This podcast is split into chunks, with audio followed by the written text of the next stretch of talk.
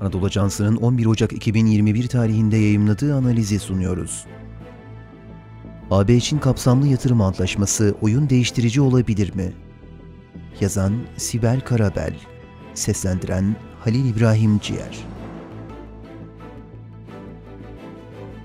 Avrupa Birliği ile Çin arasında Ekim 2013'ten beri müzakere edilen ve 32. görüşme turu sonrası 30 Aralık 2020 tarihinde prensipte anlaşılan AB-Çin kapsamlı yatırım antlaşması ana hatlarıyla iki tarafın pazar erişiminde mütekabiliyet esasının gerçekleştirilmesini hedefliyor. Bu antlaşmayla Çin ve AB ülkeleri arasında var olan 25 ikili yatırım antlaşması ve İrlanda ile var olan yatırım antlaşması yekpare bir antlaşmayla konsolide ediliyor. AB-Çin ekonomik ilişkilerine genel bakış AB-Çin ilişkileri Çin Halk Cumhuriyeti'nin kurulduğu 1949'dan itibaren kabaca değerlendirildiğinde ilişkinin ticari ve ekonomik yoğunluğunun güvenlik gibi diğer alanlara nazaran öne çıktığı görülüyor. Avrupa Ekonomik Topluluğu'nun Çin'le diplomatik bağını 1975'te tesis etmesinden sonra Çin'in 1978'de ekonomik modernizasyon programını başlatmasıyla devam eden süreç, ikilinin ortak komite kurarak 1978'de ticaret antlaşması imzalamasıyla ticari ağların geliştirilmesine olanak sağladı.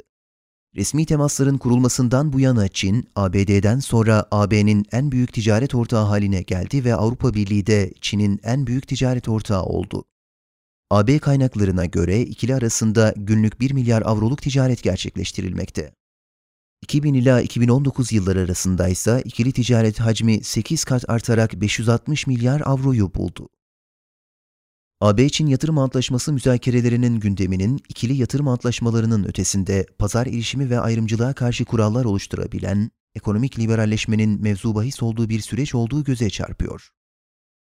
Bu bağlamda Avrupa Komisyonu'nun bildirdiği antlaşmanın vaat ettiği başlıklar, fazla kapasite olan alanlar dışında AB'nin Çin'e yatırım portföyünün yaklaşık yarısını oluşturan üretim sektöründeki kısıtlamaların kaldırılması, Çin'in iç politika düzenlemelerinden bağımsız olarak pazar erişiminin sağlanması, ihtilaf çözümüne dair düzenlemeler, otomotiv sektörü gibi AB için kritik sektörlerde Çinli şirketlerle ortaklık şartının kaldırılması, Çin'in gayri safi hasılasının %30'unu oluşturan kitlerin ticari önceliklere göre hareket etmesi, hizmet sektöründeki devlet teşviklerinin şeffaflığı, zorunlu teknoloji transferinin men edilmesi gibi AB ile Çin arasındaki yatırım potansiyelini artıracak ve benzeri olmayan taahhütlere sahip maddelerden oluşuyor. Transatlantik boyut ve AB içi tartışmalar Trump dönemi boyunca en çok tartışmaya açılan başlıklar bir yandan ABD-Çin ticaret savaşları iken diğer yandan transatlantik ilişkilerin ne yöne gittiği oldu. ABD ve AB'nin senelerdir süren sağlam müttefiklik ilişkisinde görülmemiş tarzda enstantaneler vuku buldu. Trump tarafından AB'nin hasım olarak nitelendirilmesi ve AB'ye tarife uygulanması bu duruma örnek teşkil edebilir. ABD ve AB'nin Çin'e karşı tutumlarında hedef açısından benzerlikler bulunsa da yöntemsel olarak karşıtlıklar bulunmaktadır. Trump yönetimi Çin'e tarife hadlerinin artırılması yoluyla ekonomik çevreleme yöntemi uyguladı. AB ise Çin'i kategorik olarak sınıflandırma yoluna gitti.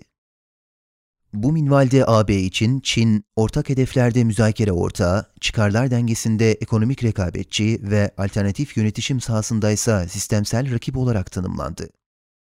Tüm anlatılanların ışığında Çin'in COVID-19'da mücadele edilen bir dönemde bölgesel kapsamlı ekonomik işbirliği ve AB-Çin kapsamlı yatırım antlaşması gibi birbirinden farklı coğrafyalara yönelik gelecek vadeden ekonomik girişimleri jeoekonomik açıdan stratejik bir öneme sahip. Öte yandan AB ise pandeminin tahrip ettiği ekonomisini ekonomik liberalleşme nosyonu taşıyan bir yatırım antlaşmasıyla canlandırma hedefi gütmekte. Avrupa Birliği-ABD ilişkisinin tarihsel dinamikleri ve gelecekte alacağı boyut, AB'nin özellikle ekonomik menfaatlerinde kendine özgü tavrının devamlılık arz edeceğine işaret ediyor.